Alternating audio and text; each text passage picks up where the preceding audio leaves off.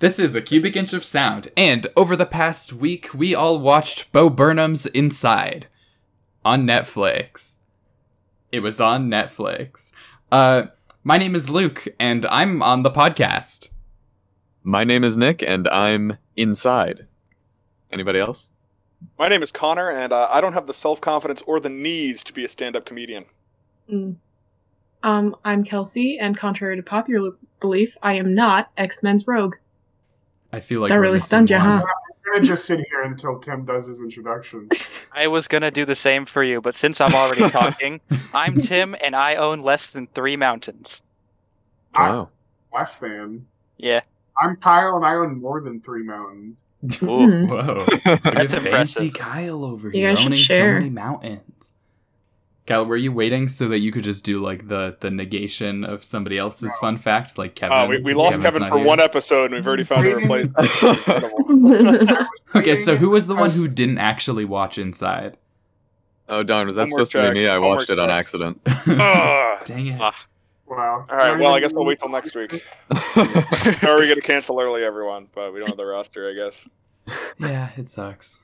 Well, I was gonna say that I was waiting because I'm here to announce publicly for the first time that I own Mount Everest.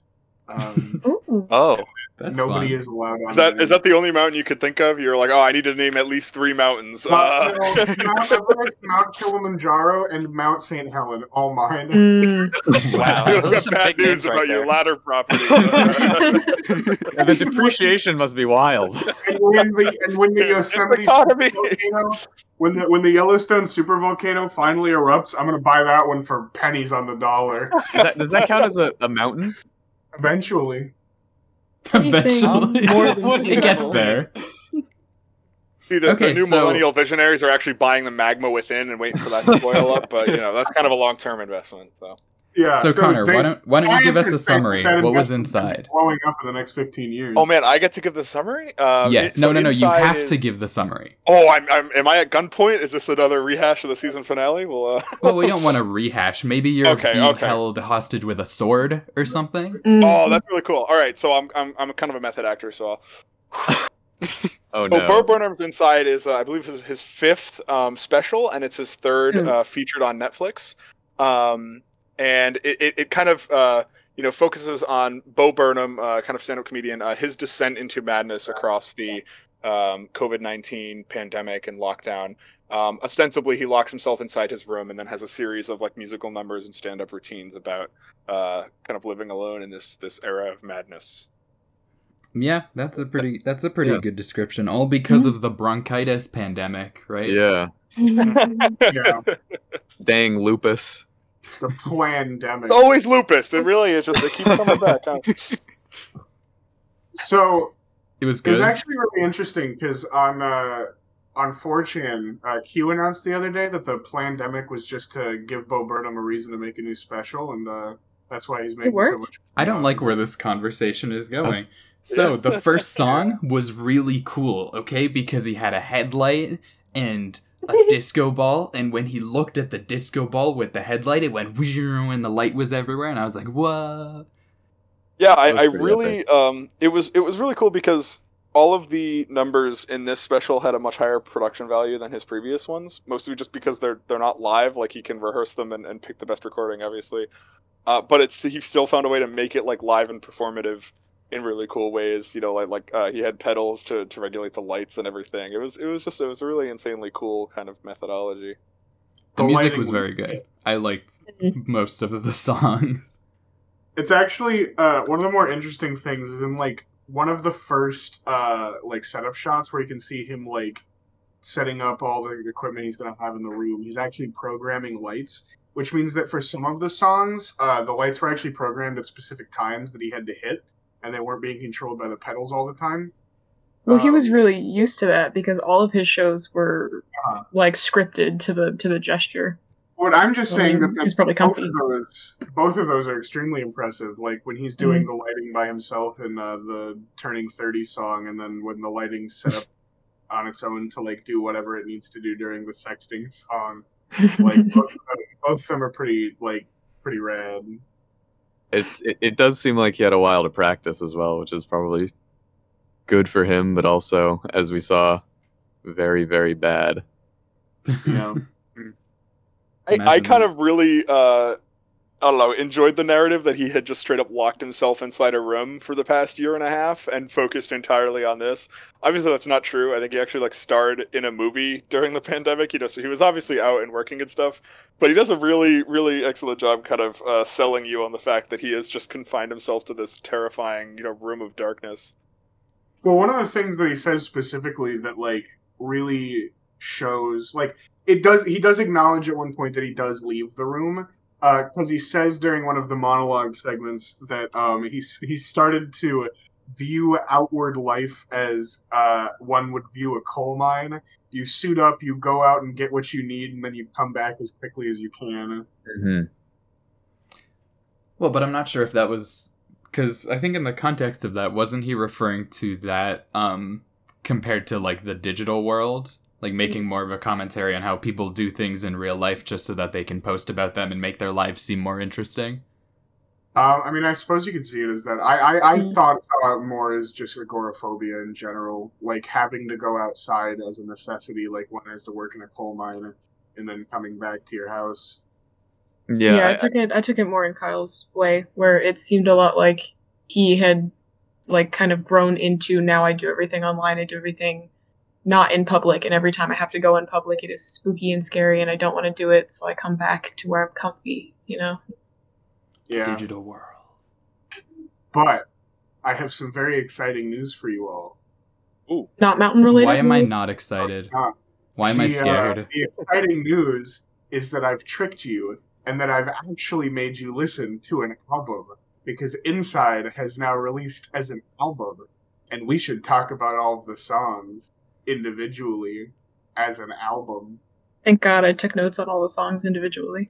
I think we should uh, instead talk about it as a special because that was.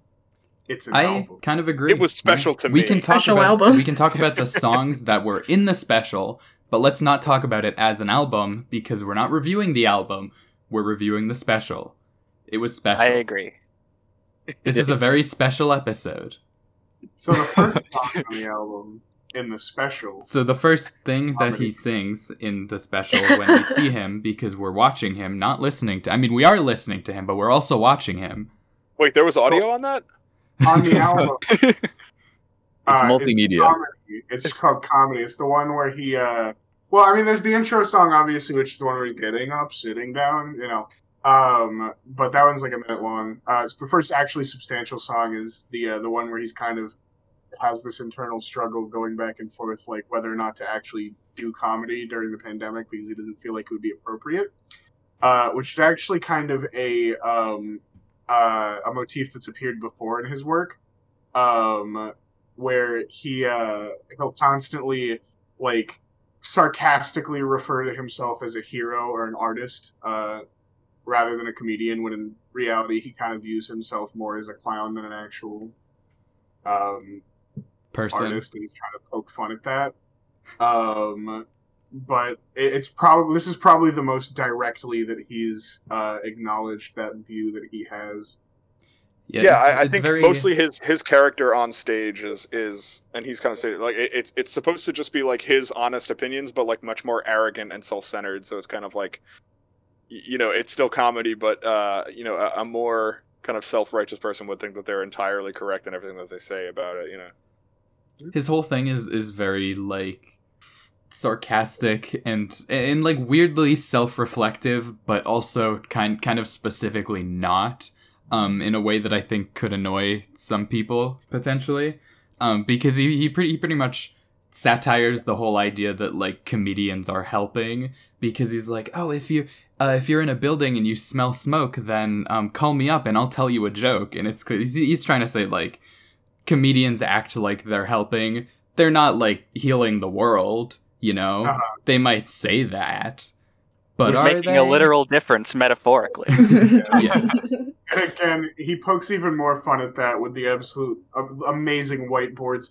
If you actually stop to look, there's one Mm. whiteboard uh, Oh, yeah. which goes over the criteria of the joke that of all the jokes that he tells. Um, which like it's like a flow chart that has like 16 paths and all of them lead to no except for one. Um, and I, I just I don't know. The, the the one I remember specifically is just one that's like, is it offensive? No. Could it be construed as offensive? No. How do you know that? What? It's not a good joke. Or like It's- if you, it's- like I- he has This really is a conversation, isn't it? yeah. yeah, really. Discourse. Discord. Yeah. I guess I guess I'll so the thing that stands out to me most about Bo Burnham because I've like not like grown up with him or anything but but you know like we were kind of like early teenagers when he um you know kind of got his big break in, in 2013 um and he he very much kind of evolves with his time you know so like in 2013 it was kind of like and he self-described it as, as pubescent comedy like it was kind of like edgy 2013 style you know like haha i will poke jokes at, at like superficial dark stuff you know? Um and it was like funny but you know uh intermittently and so some parts of the show would be kind of like cringe or the jokes would go on too long and stuff like that. But like now by 2021 he, he's got like the kind of signature like cynical style that most kind of millennials and gen z kind of have like like the, the postmodernist you know view on on like neoliberalism and the economy and everything and he makes sure to kind of like express that throughout the whole show Well, when you think Yeah. about it, if he had made jokes about the pandemic in 2013, then it would have been really confusing and probably no one would have laughed. Uh, I actually, Connor brings up something that I was going to bring up, uh, which is that Bo Burnham uh, kind of. I, I pr- the only one that I know of, I could be completely wrong about this, um, but at, at least the most mainstream comic that would probably fall under um, like postmodern media. Um, and I'm sure that there's been postmodern comedy before, uh, Nope. but first time. but it was it was modern but- comedy. Now we're in postmodern.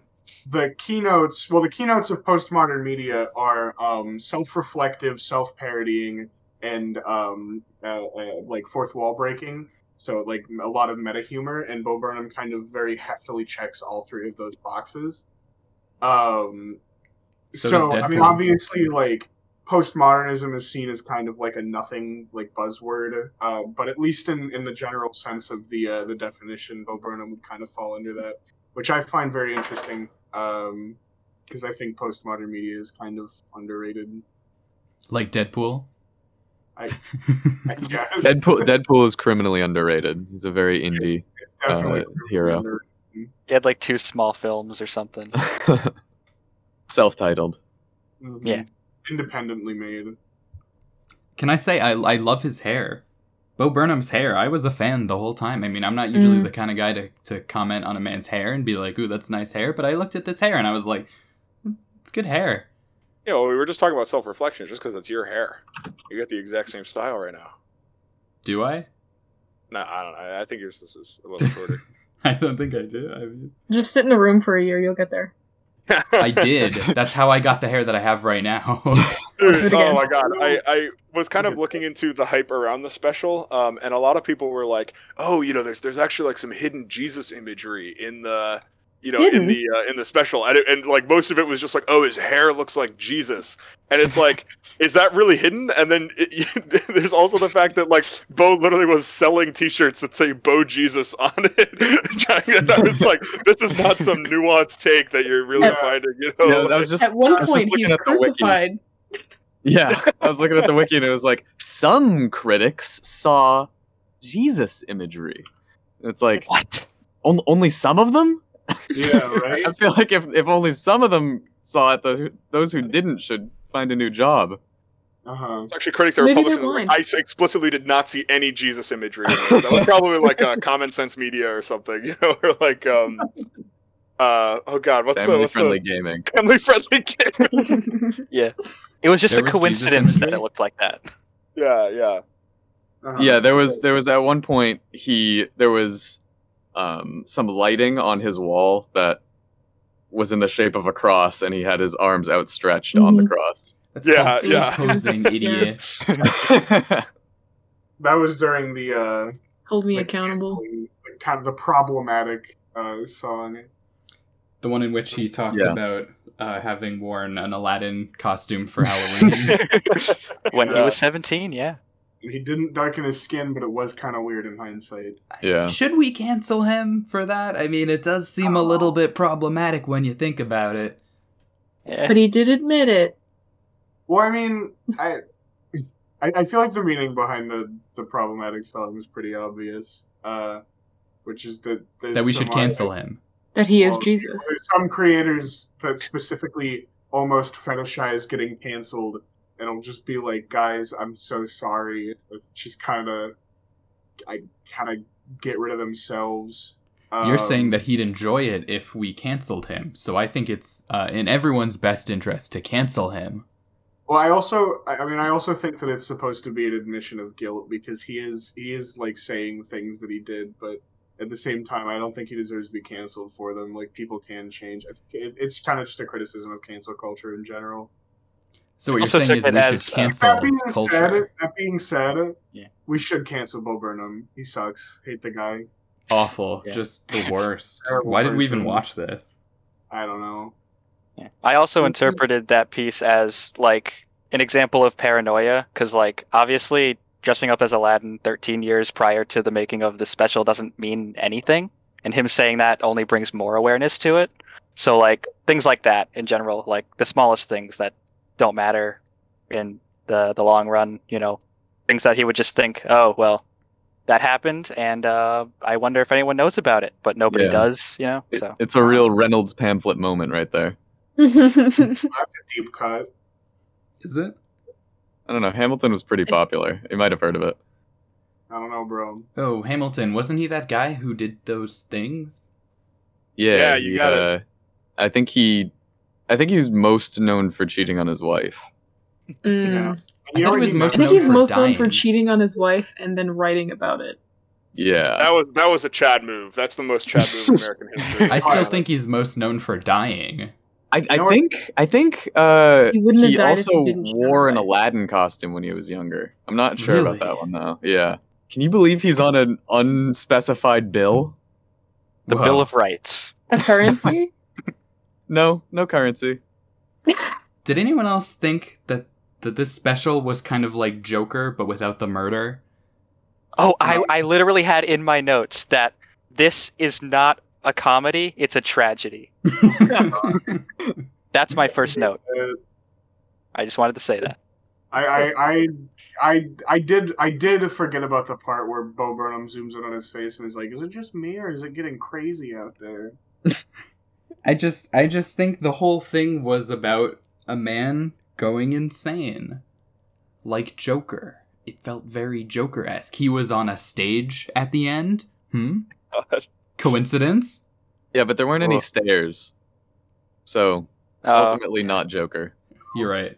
Yeah. There were no stairs. Does this man have no stairs in his house? maybe not in that not. room.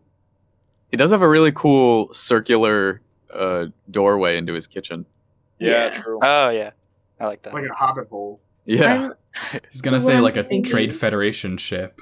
I like the at hobbit. the at the end of um his second Netflix special, which was like Make Happy, um after or before the credits, I don't know, sometime in the credits, he is in the same room and he sings a song like about being happy. So it's like interesting that he like foreshadowed being in the room without knowing it because then he took a 5-year break of comedy. Um but he leaves the room and he opens the door and it like keeps it open.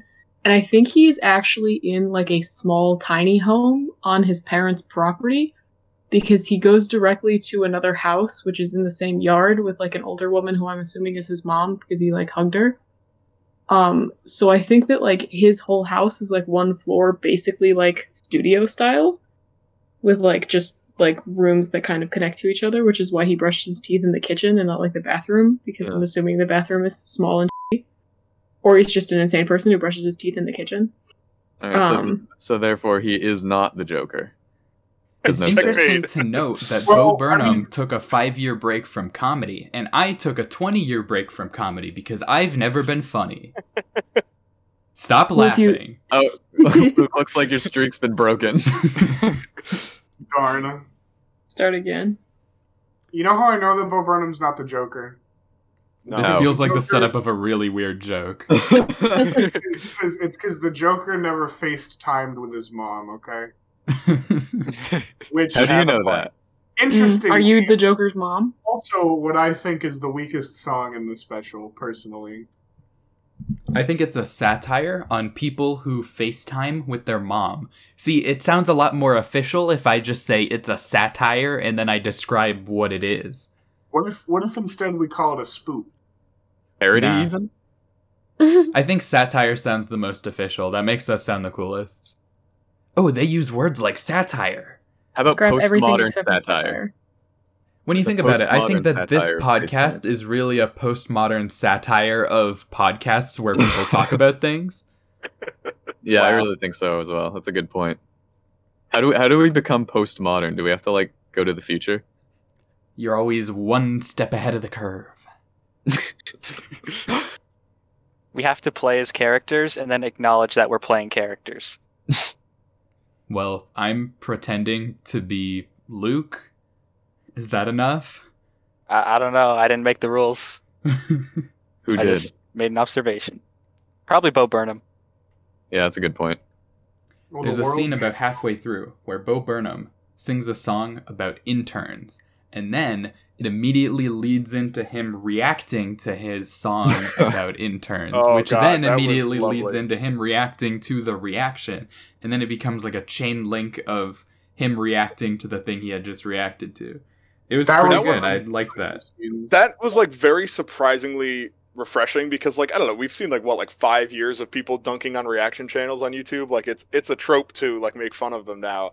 Um, and I just I don't know, I, I I still had just like a great time with the way he went about it. Yeah. That wasn't- and his his little sketch about like streamers were both very well written, well put together. Like they didn't Uh. feel like it, they they could have easily felt out of touch, but they felt really um I- well actually well actualized. I I think that the streamer one was a little bit less um like well what's the word I'm looking for? Was it the streamer one was just slightly I, less good, I guess, than like if we were if we were gonna say that one of them felt out of touch, it was more the streamer one. It didn't feel that much out of touch, but the reaction one like really hit when it shouldn't have, because it seems like such an overdone thing, but to the point where he didn't really really make fun of reactions. He was just kind of poking fun at it and the the um the way that they're done, uh, and also the fact that the more the longer that thing goes on, and the more you realize that he wasn't watching a video of himself and he had to time out all of the reactions is just incredible. Yeah.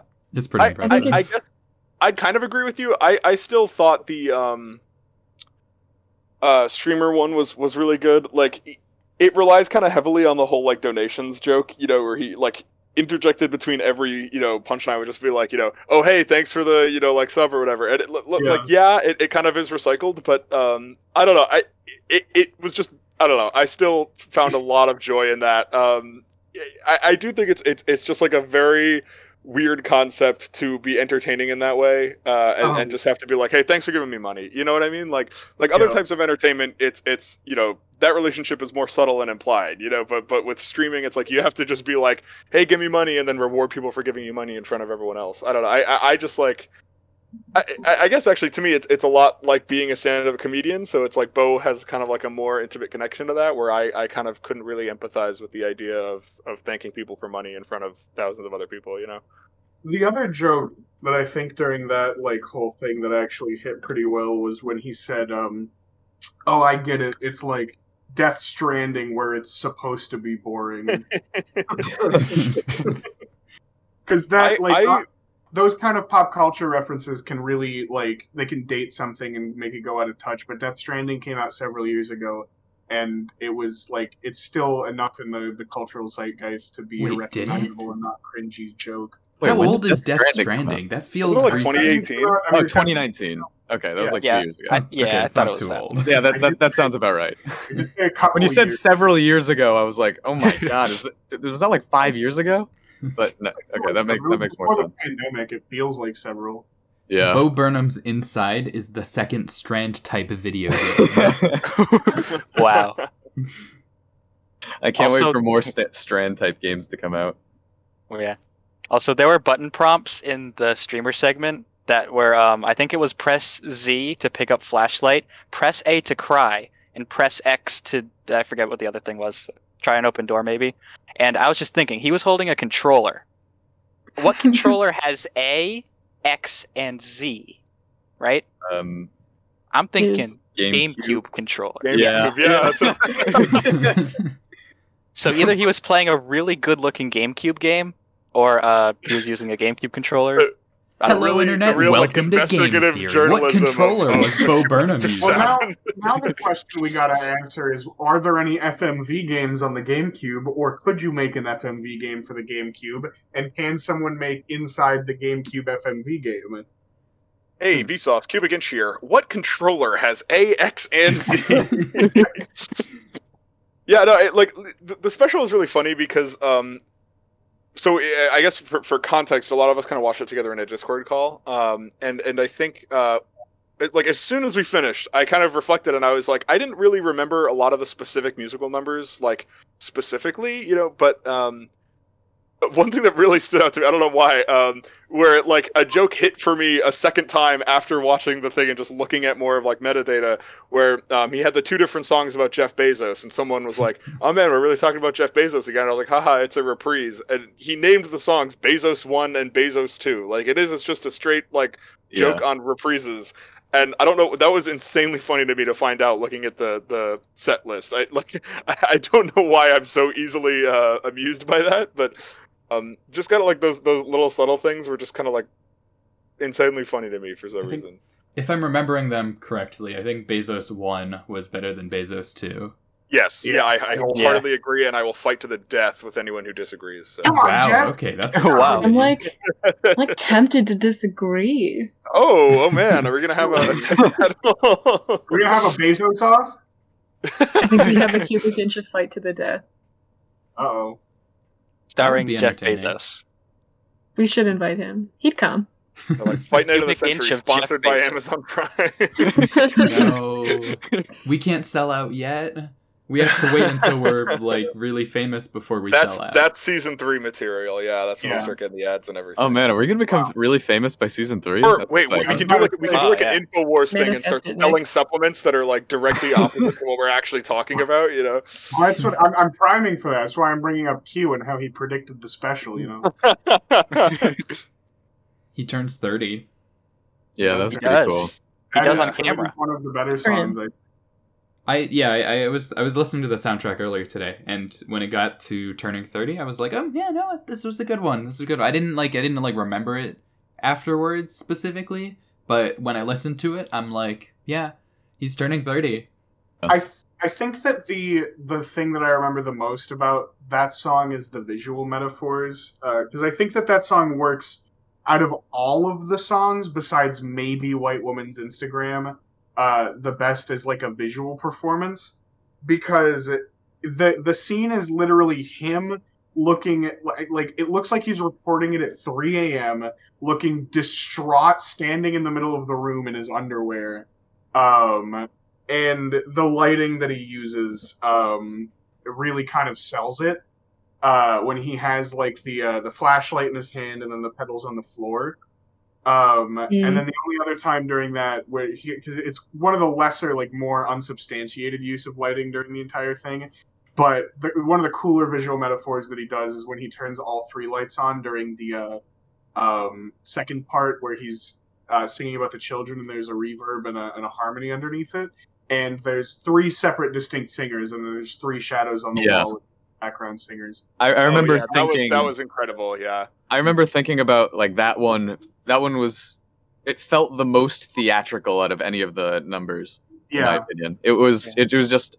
It had the the presence of like a stage performance, despite uh, more so than any of the other songs, despite being in a room, which was really really impressive. I Uh, think though the most um, like visceral feeling I got throughout the um, special was "Welcome to the Internet." That song. I don't know. Good one Yeah, I I, like don't know what it was about it. It was just it felt like terrifying. Oh, was- oh, oh, Like, yeah. filled me yeah. with dread. I think Well, I a good a good to it. reason for that it was like it seemed terrifying was because in all the segments where uh, or, or like the beginning and ending segment of that song when he was like doing like the, the the creepy villain voice and not like the the middle section the camera was zooming out very slowly Mhm. and it showed very clearly like how small he was on the screen compared to the rest of the room despite how small the room actually is it doesn't appear to be that small and then the lights going all around the room it it, it, it, it i don't know it's just a weird feeling of uh dread or something you know because it's just like zooming out and then in the middle section where he's getting more optimistic about how it was in uh, decades past uh, Mhm. the camera zooms back in and then it, after that it zooms back out and it's like uh-oh everything and everything all of the time again Yeah, Uh-huh. I, I think I think part of the reason why it feels like that is because throughout the entire performance, he's looking directly at the camera, but he you also can't see his eyes the entire time. oh Which- that's yeah Like it, Yeah, it it's, it's- unnerving that he's staring at you through the screen, but you can't see him. Really, I guess. It's Yeah, also every- like I think I it's like the, the only lyrics time where he does wear sorry. No, you're good. You can go. No, you can go. I'm I- not even mad. It's the only time where he's wearing sunglasses because he makes a very point of like throughout the special making eye contact with the Mhm. camera, and it is the only time that he is both making eye contact but not making eye contact at all. Like he he sets the whole thing up so that it's very personal and like he is looking at you the entire time. But it's the only song where he is not doing that, yet he is still doing that. Mm-hmm. Every single cut in that song he like whips his head very violently towards Mm. the camera Yeah. Yeah, yeah. So What I, what I especially enjoyed about all the theatrics was like um, there's kind of a central theme of not only being like trapped inside a room, but kind of like trapped inside your own head, and actually kind of like being able to manifest your your thoughts and experiences into a performance. So it's like you know obviously the room is, is very cluttered and disorganized, and when you manage to actually get those theatrical performances together and get them out into the world, it's kind of like a it's a really beautiful synthesis of actually being able to organize your thoughts into something. And so, especially like the fact that he is always looking at you, it's like it's it, he's channeling outward from his own mind into, you know, trying to deliver something to you. And and you know, at that point, it, it is it's weird. It's like it's obfuscating that. so I really quickly do want to go back to uh, Welcome to the Internet for a 2nd Mhm. uh, just because um, this song specifically, uh, I I sometimes hang out with my friend who, um, as like a, the, as their job, she's a professional producer, and um, every now and then we recommend each other music. We show each other music, and I showed her uh, "Welcome to the Internet" because that seemed like the most intricate of the songs, um, and she was actually really intrigued by this song um, from a production standpoint because one of the things that actually uh, that happens in it uh, that I think makes it so uncomfortable is that uh, at the beginning the section of the song, during the first verse and during the chorus, there's a constant accelerando, um, where it's never sitting still; it's always moving forward and constantly getting faster and faster and faster. And as that accelerando increases, he adds in more um, background like non-musical noises off the uh, off of the central beat and tempo of the song um, like slide whistles and buzzing and um, falling bombs and things like that that kind of makes it like almost an assault on the senses to listen to uh, which i think is really really interesting i like that a lot it, it also fits thematically with the song I liked the lyrics enough that my Discord status is is the lyrics. Some of them right now. whoa Wow, that's incredible. I want to talk about lyrics. My personal favorite song, I think I finally decided on, uh, was is uh, that funny feeling during the uh, the second half of the show, which I it's it's one of the slower, more understated songs. There's not really any um, crazy lighting or anything, but as far as lyricism goes, this one is probably the most like meaningful or more more uh, at least classically musical of any of the songs on the uh, in the show. Yeah, don't I, think I liked it that remember. much.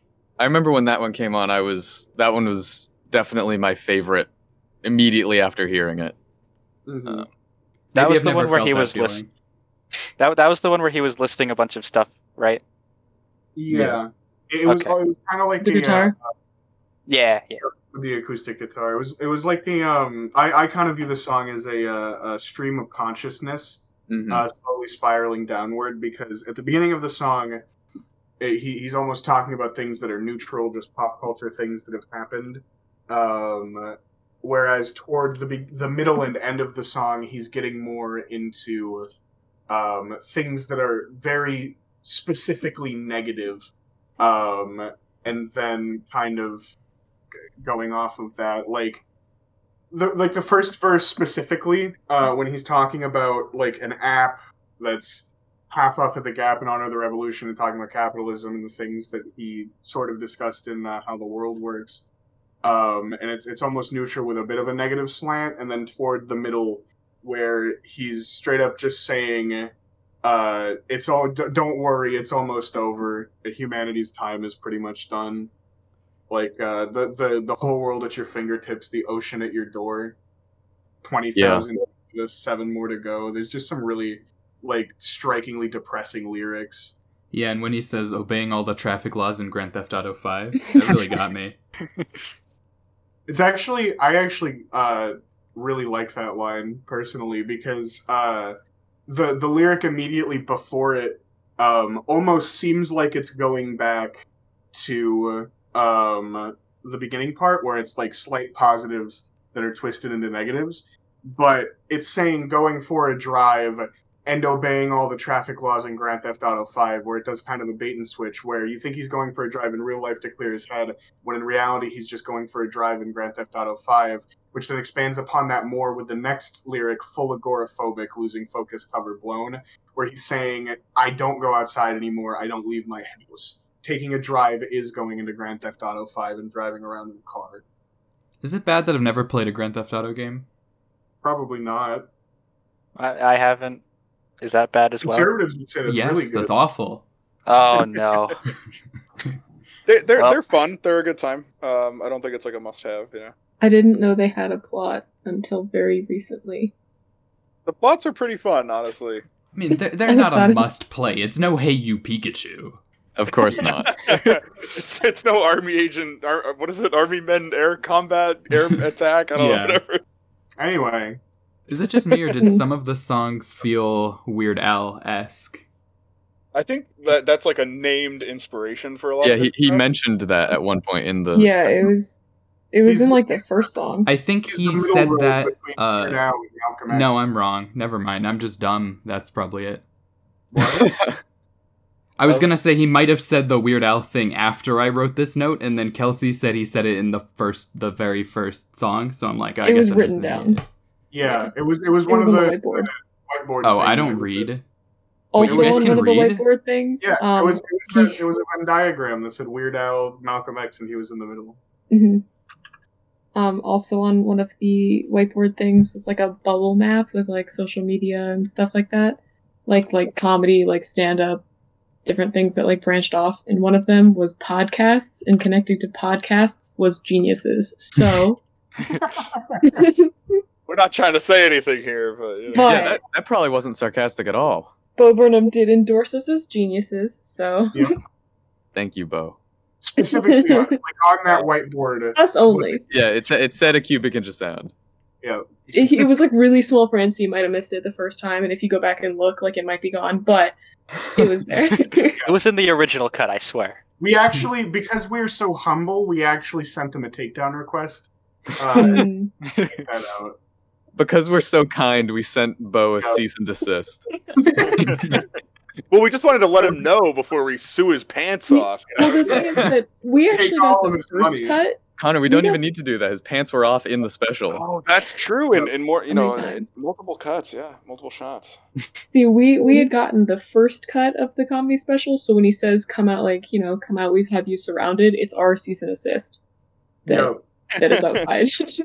it was directly referencing us. That's also another good song, though. Is "Look Who's Inside Again." Mm. What I like about that is I think there's like a in the background of one of the talking ones. I want to say it was that song and another song that was like meshed into like the music because I know the brand awareness one had um healing the worlds with comedy like the first kind of song kind of thrown in the background and then the other one where he's holding a knife Yeah. No, was yeah. it was exactly the line like, "Look, I made you some content." It, it's actually super interesting because that "Look Who's Inside Again" is kind of like a really understated song that happens in the middle of the special. But the the the main piano um, tune and the uh, intro to the chorus that goes "Well, well, look Mhm. who's inside again" show up as a leitmotif throughout the entire special before and after that song plays. Oh. Uh, it, it almost kind of feels like the theme song of the special, even though it's like one of the shorter songs and one of the. well, that lesser would make sense. It's yeah, that's got the I title word. it, Yeah. He says the He word. said the word. But he didn't say Bo Burnham. He did not say Bo Burnham. Oh yeah, that's true. He didn't put the. Word Well, well, Bo Burnham's inside again. That was the That actually would have been pretty good.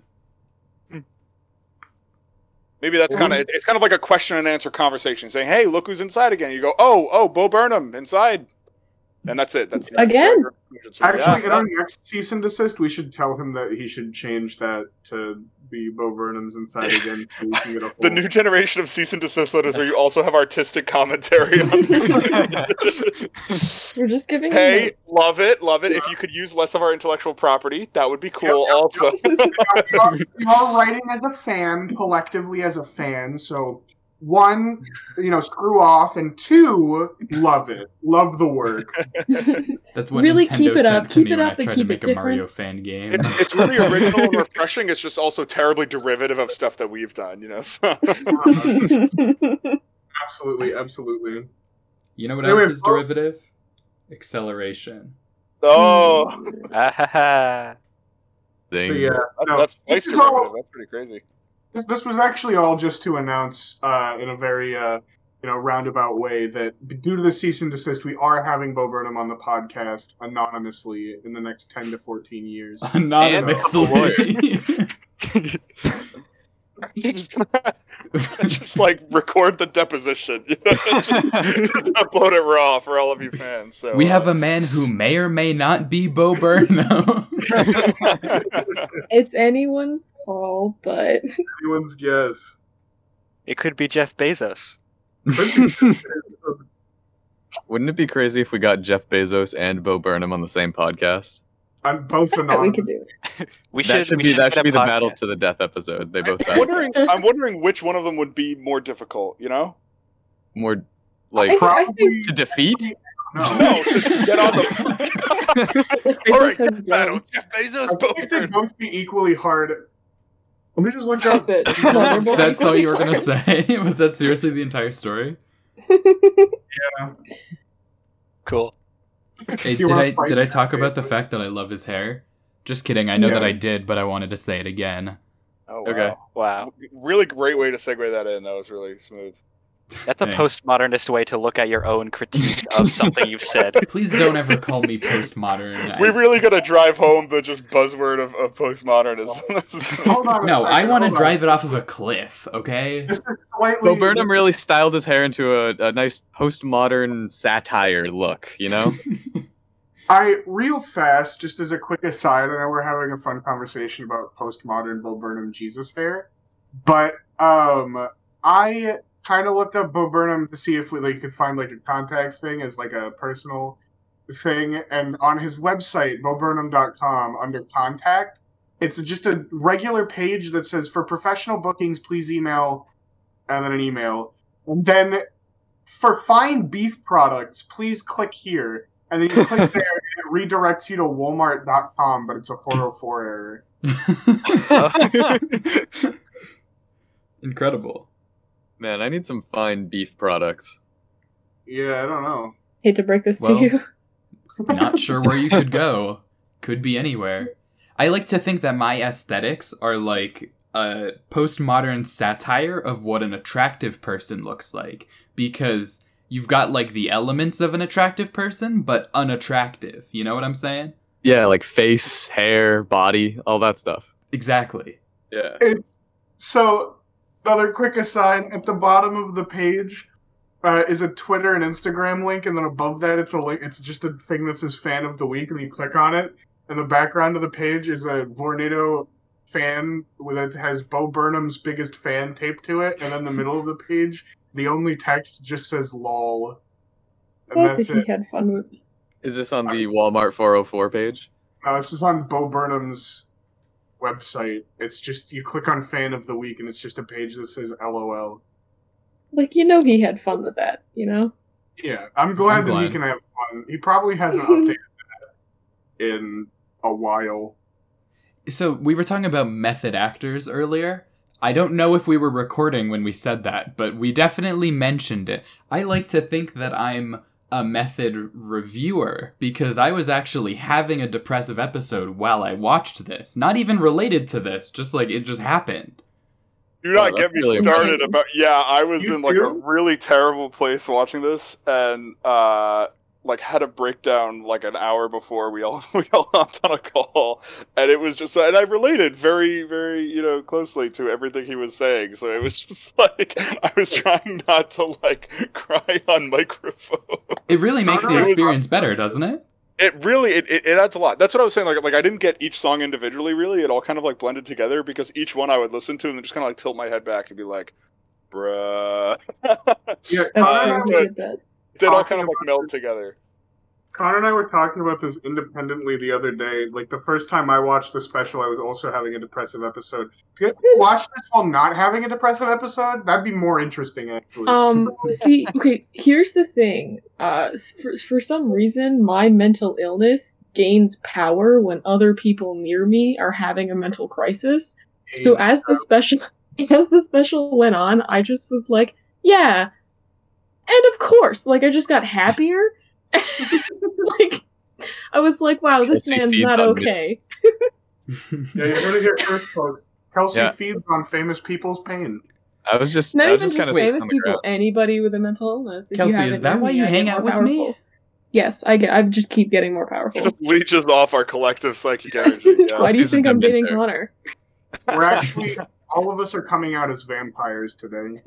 It was a hard journey, but Yeah, like well, so this is a really pride great month? segue to talk about how Bo Burnham actually was a vampire for the entirety. So it all comes back around. We're, we're method reviewers. We all wanted to be vampires.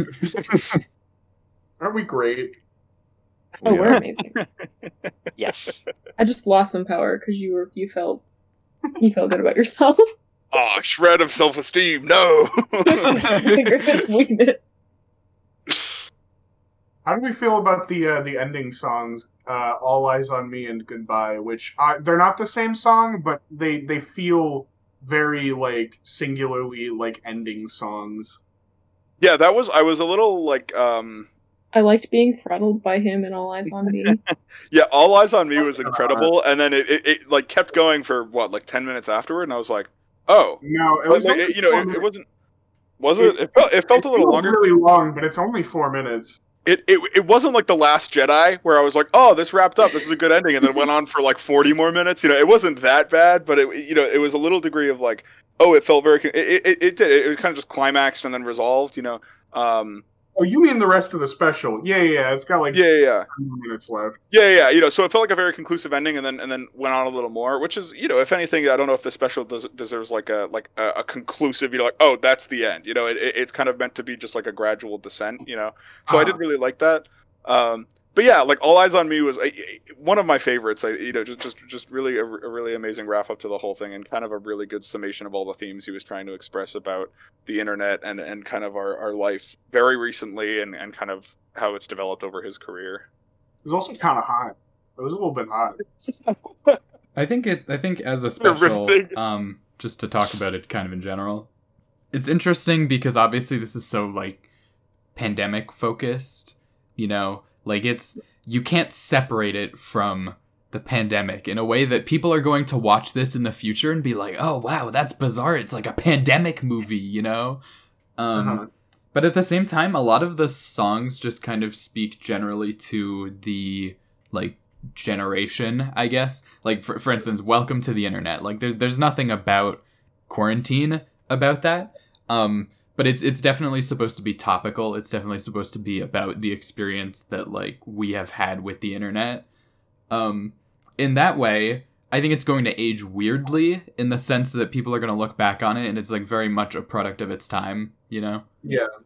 Well, that's that's I- something that's true of pretty much all media at this point. Like, there's a lot of stuff that's just like very weirdly tying it to this this specific you know time that you know like we just didn't have in the last couple major pandemics like the hong kong flu or the, the spanish flu. You know we, we never saw like you know a, a bunch of media from that time that severely dates it you know. So this is going to be kind of an unprecedented look on on how such a global event can kind of rally everyone.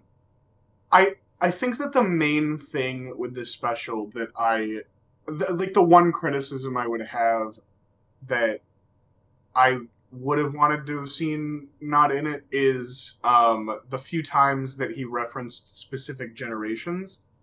Um, he did say boomers and zoomers a couple times, and when those came up, I didn't necessarily cringe, but it did take me out of it a bit because it definitely felt like an almost already dated reference. Like within the next couple of years, um, it's going to be other generations that are going to be like entering the discourse.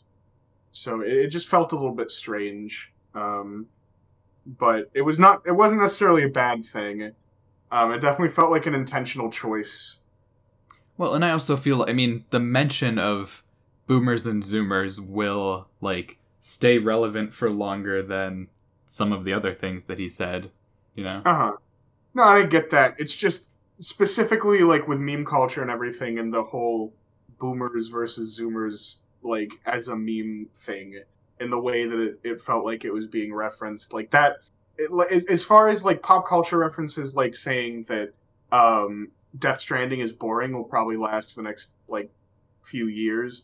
Whereas like meme culture moves on within a few months or even like a few weeks. So it that almost felt like a little bit like it was going to be dated quicker, but again, it, it was definitely an intentional choice to like spe- specify the generation. Um, and I'm not sure so, because like- because OK Boomer was like a specific meme, like that happened as a thing, but also as a sentiment that has been around like a while. Yeah. and and it will continue to be around. It's it's anytime the you know the previous generation has you know skepticism about the current generation. That will that will always be like a you know. a uh-huh, uh-huh, and you're totally But, like- right. You're totally right. but this is uh, an opinion that I have. Well, you're wrong. yeah, You're- you're- and I'm you're objecting- Stop having expressing my opinions, Kyle. opinion, which is different from your opinion. Right. Which I- is I why was- I'm expressing it in I response was- to yours. this is this is the internet, and I am saying my opinion, and you're just supposed to let. I'm gonna that be. attack Kyle. I, w- I was gonna say that, like in reference to the datedness, like I, it, to me, it felt like this wasn't necessarily supposed to be like some sort of timeless piece of art. It was Mhm. supposed to be more of a time capsule. Like it was Uh-huh. supposed to, like, capture the zeitgeist of now instead of being something that people can look back on, like forever without um, feeling as though it's about this time. Like it feels like, uh, obviously with the pandemic, but alongside that, like referencing boomers and zoomers and like other popular issues right now, it, it felt like it was supposed to be capturing right now. Yeah, Yeah. like specifically, all eyes on me. It it it was like I don't know. Like I said, it kind of encapsulates kind of everything that he was trying to say, and a lot of it is very general. It's kind of you know like like it's not supposed to be any specific event, but it does capture kind of like these ideas of not having complete sense of time and being anxious about it and stuff. But but then he has like you know this interlude that is like it, it's it's hilarious and he, and, he, and he it's it's a I think the most relatable part of the show and b um it, it is like a very you know it, he literally says the exact timeline of which it happens you know so so he basically is talking about um he took a five year break uh, I believe in between um uh, like 2015 and 20 I, I I don't know the exact timeline there but um he, he talks that he was having severe panic attacks on stage um and so he quit and then he's like oh I'll, I'll come back in January 2020 and the funniest thing happened you know? So like that is very specifically the pandemic right? But the entire rest of the song is is is a lot more general. But he also still ties it in with like um global warming and like apocalyptic themes. And it was just it, i don't know it, it felt really kind of um still generalizable but like tying it to very specific things that only we would be able to really relate to. Right. Well, I I think too. Uh, the reason that I, I it feels like all eyes on me and goodbye are almost like one leading into the other one. Um, is because of how like generalized all eyes on me is, and how it feels like this kind of climactic song where um, he's kind of fully gone in on himself. It's the most live feeling of the songs. Mm. Um, like obviously at the beginning when he's doing, I think con- it's either content or comedy. Um, he has a MIDI controller next to him, and you can see him hitting it to make a laugh track though. But on All Eyes on Me, it's a very in close up on his face under blue light, which is uh, very common stage lighting, um, and, and a very candid recording of a crowd that's supposed to sound live. And all I the the section where he says, you know, would you like to hear a funny story is mixed like he's saying it live. So it's it feels almost like kind of the climactic part where this like special that he's making, even though it's all in his head, um, is happening in front of an audience, and then goodbye kind of pulls back from that and goes back into his insecurities, talks about like recourses over the special, and um, it says like some of the things that it it, it calls back to the first song where he says, um, "If my ha- if I wake up in a house that's full of smoke, I'll panic. So call me up and tell me a joke." Um, and uh, even the first line of it, which is um, "So long, goodbye. Uh, maybe we'll meet again. You pick the street. I'll meet you on the other side."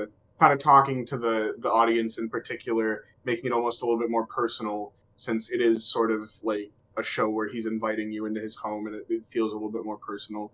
Yeah, I, I do. I think this was really beautiful um, as kind of a synthesis of like, you know, his entire character for the past you know couple years has been arrogant above everyone else. He, he makes a joke in, in one of his shows about literally like writing a song from the perspective of God himself. You know, like it, it, it's it's very much a removed thing talking down to an audience.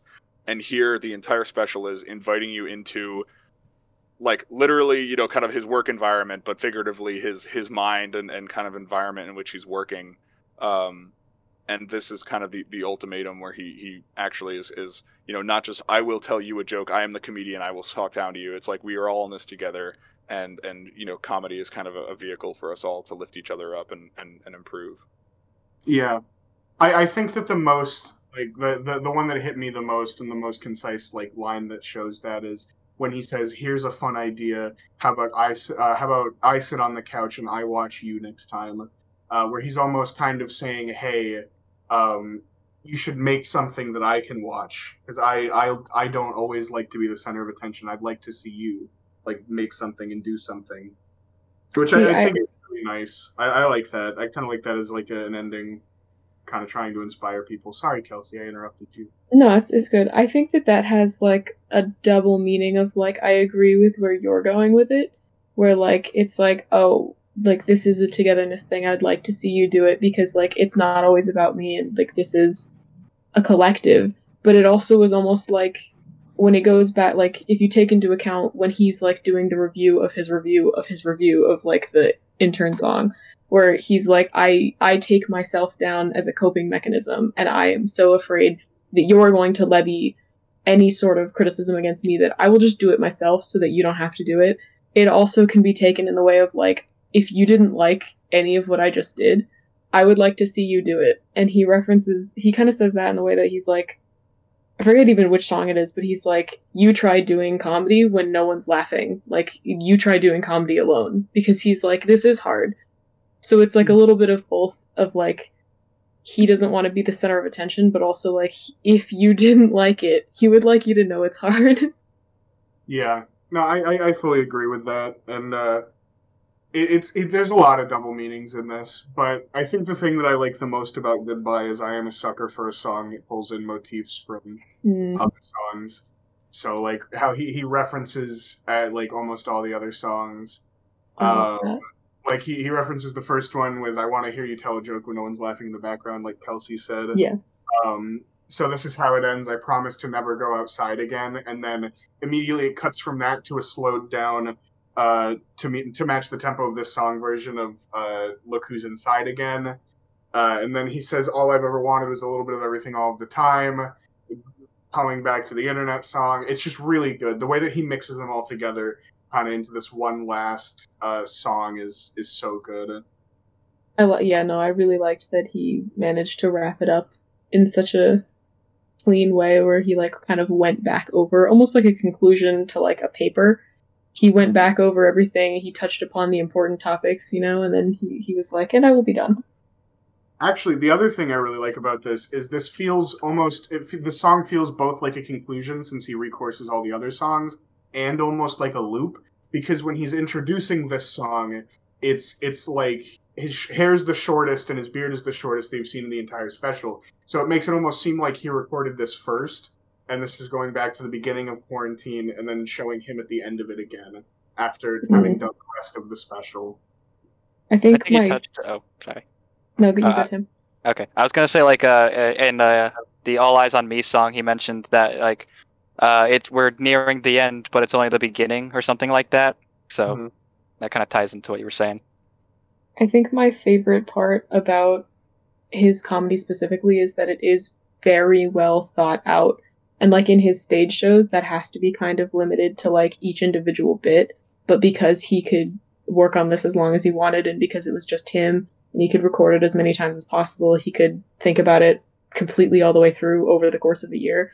Everything in the show is perfectly timed and perfectly leads into the like everything else. It's very concise, it's very well thought out and I really like that about his comedy, where like you're now getting the evolution of like it used to be just like certain bits would be like well thought out and they could be perfectly timed, but then obviously there'd have to be a little bit of a break so that he could like walk to the piano or he could walk back to the microphone. But this was like very, very well paced, and even the parts that are slow were were, were like purposely thought out, and there was no part of this that didn't need to be there.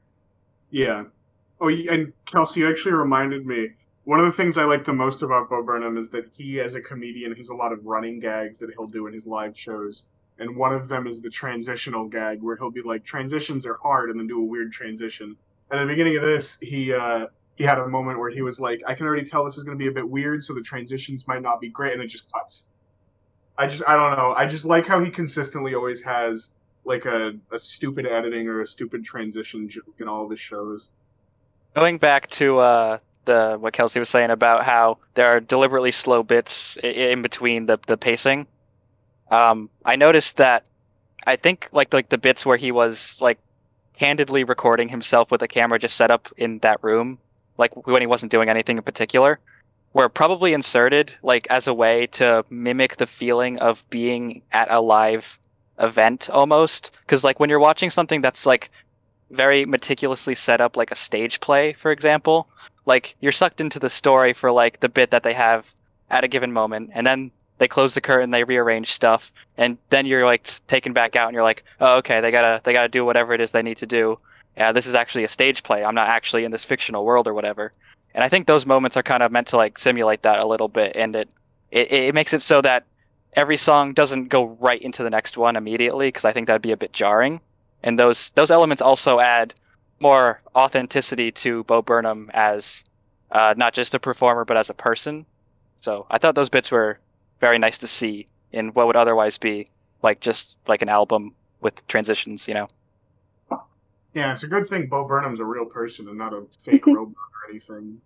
Yeah. I think I Um, think those those the uh I think the slow bits too and like the candid shots also kind of replace he's as a comedian always been a little bit um dark but like in the live shows and especially like through the evolution of watching them on like even the Netflix ones um his darker bits are cut with like stupid gags like just like mindless funny stuff but he's he uh, he doesn't have that in this special there's nothing lighthearted to kind of take the edge away. Even the like more lighthearted jokes aren't lighthearted. Like the special's not comforting in that way, where like there's nothing to take your mind off of it. So I think that not only does Tim 100% right, but it also takes that spot. Like it's taking both spots. Hmm. Where like you're getting a break, but it's not the break that you would have been getting five years ago.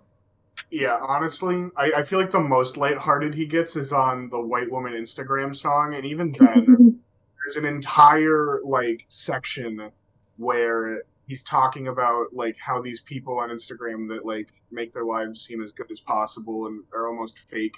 They still have moments of like real, like uh, where you can see the real person shining through. Where you know, talking about the characters mom that died and how much they miss them, and then it, it, it expands the frame out of the Instagram like four by three and back into like the regular um, uh, composition of the actual special, and then as it goes back into uh, what he was talking about before with just random pictures and snippets of their life, it kind of goes back into that that Instagram frame. Which side note, that is one of the parts that absolutely sent me uh, the first time I watched it. After after talking about like, oh mom, I miss you. Give a hug and kiss to dad. You know, I your little girl didn't do too bad. And then you know this drum riff, and then goat cheese salad. It just, it's a really good juxtaposition. I think that I liked the production of that song probably one of the most just because he had to put somehow the most effort into that stupid fucking song to get all of those shots. Yeah. like it's the only time that he's picked a whole outfit, he's picked a whole scene. He he set it all up. He got an umbrella. He made it rain inside. He got a pumpkin candle. I don't even know where you get those, and I did kind of want one. Craft stores. I have that flannel. He he nailed it, you know? He did nail it. I think probably the other song that had a, the more a reasonable amount of production in it, other than that one, was uh, the problematic song. Mm. Uh, that one had a lot of like specific shot composition and a lot of like Dutch angles and close-ups on specific places, but nowhere near as as interesting as White Woman and Stick. Is everybody else dead? Is it just Kelsey Yes. Timmons? Yeah, we've Really? actually I all was died. legitimately almost falling asleep. I'm sorry. I'm so done today. I'm sorry, had like Luke. I had I'm like a sorry, Luke, that our conversation isn't as stimulating as you'd like it to be. You're saying that sarcastically, but I can't find the sarcasm, and I'm not sure if it's the tired or something else. No, it's it's fine. I see how it is. Also, So- Nick, uh, Nick, give me an I was, opinion. I was I was watching a video earlier of someone detailing a van and they were like I cleaning the would. tires, uh, and they were like, "Man, I'm really tired." Thank you. um, yes, I wanted Um, to contribute that. I felt like that was really relevant. So I liked it. Connor. I'm Kelsey, I'm glad. my opinion is that Bo Burnham's inside is pretty good. Uh, You heard it But would you recommend it to a friend? Absolutely. Especially, they- apparently, if they're going through a depressive episode. seems to be the trend, huh? This to friends. Yeah, it was good. I'd, I'd recommend it. I As we would. s- I, th- I think Nick was saying this specifically I that it's kind of it like today. a time capsule of right now, um, which does make it kind of weird in the sense that like if you recommend this in a few years, it's gonna be like, "Yep, this is this was a 2020 thing," even though I guess it came out in 2021. It's yeah, it's like it's it's there. It does. I mean, But it it, was does good. feel like this year specifically because of how weird it's been. There've been a lot of time capsules, but this one seems the most like I'd actually want to watch it again. I have a feeling if, uh, when people watch it a few years from now, they're going to be like, oh man, remember when we were locked inside for a year? That's going to be like the first thing they say. Wasn't it great? I think especially for New people Hampshire. like That's true. our age, a little older, you know, who kind of have like grown up with Bo Burnham's comedy and are now navigating this like very troublesome time, would would definitely benefit. Like I think this was his best work so far. Um, so especially that demographic would would really enjoy this. But I, I really would recommend it to. A, you I don't know if I would recommend it to anyone over the age of 30 because they might get really sad at the song about being 30. Or offended. I feel like my parents would probably get just not like it. He said boomer. any, anyone who like Isn't says boomer, slur? yeah, that's like the, that's like almost as bad as Karen on the list of, of, of slurs. Yep. Yeah, I forgot about that one. Well, who was the comedian Um, who had done the um, you know, if if, if you're trying to debate, I think know, that was Bill Burr, whether- probably. Was it Bill Burr? Yeah, yeah, yeah. Um, What? if you're trying to I- debate between two words, which one is worse? And No, you that was John cannot say one of them. It was John Mulaney? John Mulaney. John. Mulaney. Okay. Uh, Bill Burr seems a little too problematic to say something like that. I don't know, but Eh. he would he would Oh, he would definitely say something Oh, like it was that. John Mulaney. It was John Mulaney, I, I remember it now that you say it. new in town. Arguing whether or not he could Lewin put uh, the M word into a Yeah. script. Bill Burr is pretty problematic uh, because he doesn't like Baby Yoda. So Yeah. Like, Cancel him. I think It it was was They actually- Um, in, in episode eight of season one, where the stormtrooper just like punches Grogu in the face, that actually was Bill Burr uh, in disguise, and then they, they liked it so much they wanted him back for season two. So Okay. just some insider knowledge, yeah. So so we're canceling Bill Burr and Bo Burnham, as I take it. Bill Burnham and Bo Burn. Do you guys have any final thoughts before we get to the voting stage? Oh, I feel like I had thoughts. Maybe I am just a bot. Vote, vote Burnham. Um, I just think it was a solid uh musical all around. It was definitely enjoyable and made you think. It was certainly solid. was a it very wasn't special liquid. album. It was very postmodern and satirical. I think it gets less depressing the more times you've seen it because I've seen it four times now. Um, and I don't even really notice the existential stuff anymore. So at least there's that. That's excessive. Okay. Um, so I like the for next time, maybe not next time, but we but we're voting. What's important is that we're voting. Democracy is doing its work. Like Democracy is important. Yes. Hot take. so, uh, we actually had a three-way tie between Only voting. one person voted for Luca. Nope, actually five people voted for. I'm reading that wrong. So we actually had a three-way tie between voting. Um, so it's between Luca, the Hitman's Wife's Bodyguard, and In the Heights. I'm not going to explain what any of them are. You just have to figure it out. Hopefully, you you already know. Um, so I'm gonna say each one you can vote for one. If it's another three-way tie, we choose randomly. That's what we're gonna do. Oh, you God. voted for Um, one episode. Which means you guys have have a motivation to not have a three word three way tie because nobody wants to choose randomly, right? Who wants to choose th- randomly? I still think we should just uh, do it, all it, one episode. it could be like the really terrible uh, trolley problem take for voting, where it was like if you don't vote and get something you don't like, you didn't, you're not morally responsible for it. But that's dumb. I would, I wouldn't like to randomly. I We agree. should just that all is dumb. You're you have to vote for one for exactly one, no no less and no more. You will not vote for nothing, and you will also not vote for two because that is too much or more. One is the number of which you shall vote. Yes. Two shall not be voted. Okay, Three so- is right out.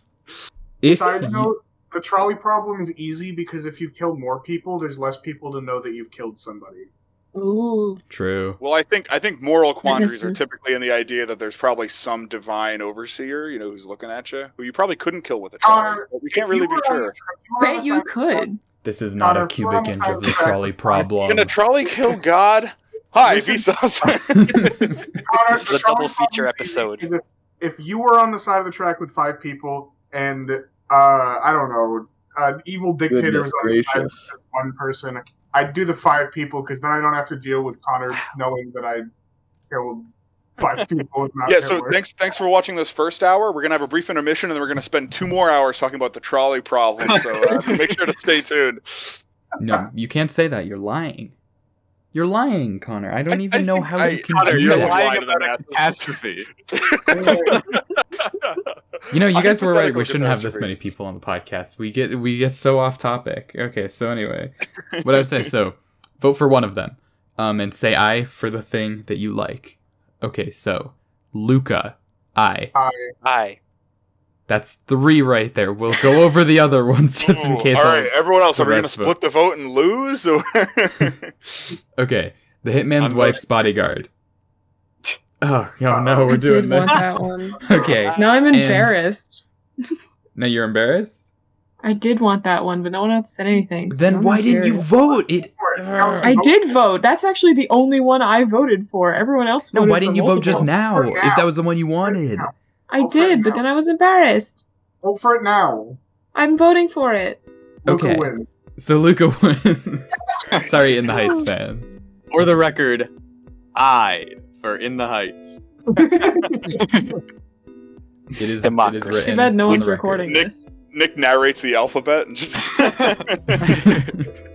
Narrates the alphabet. L for Luca, I for in the heights.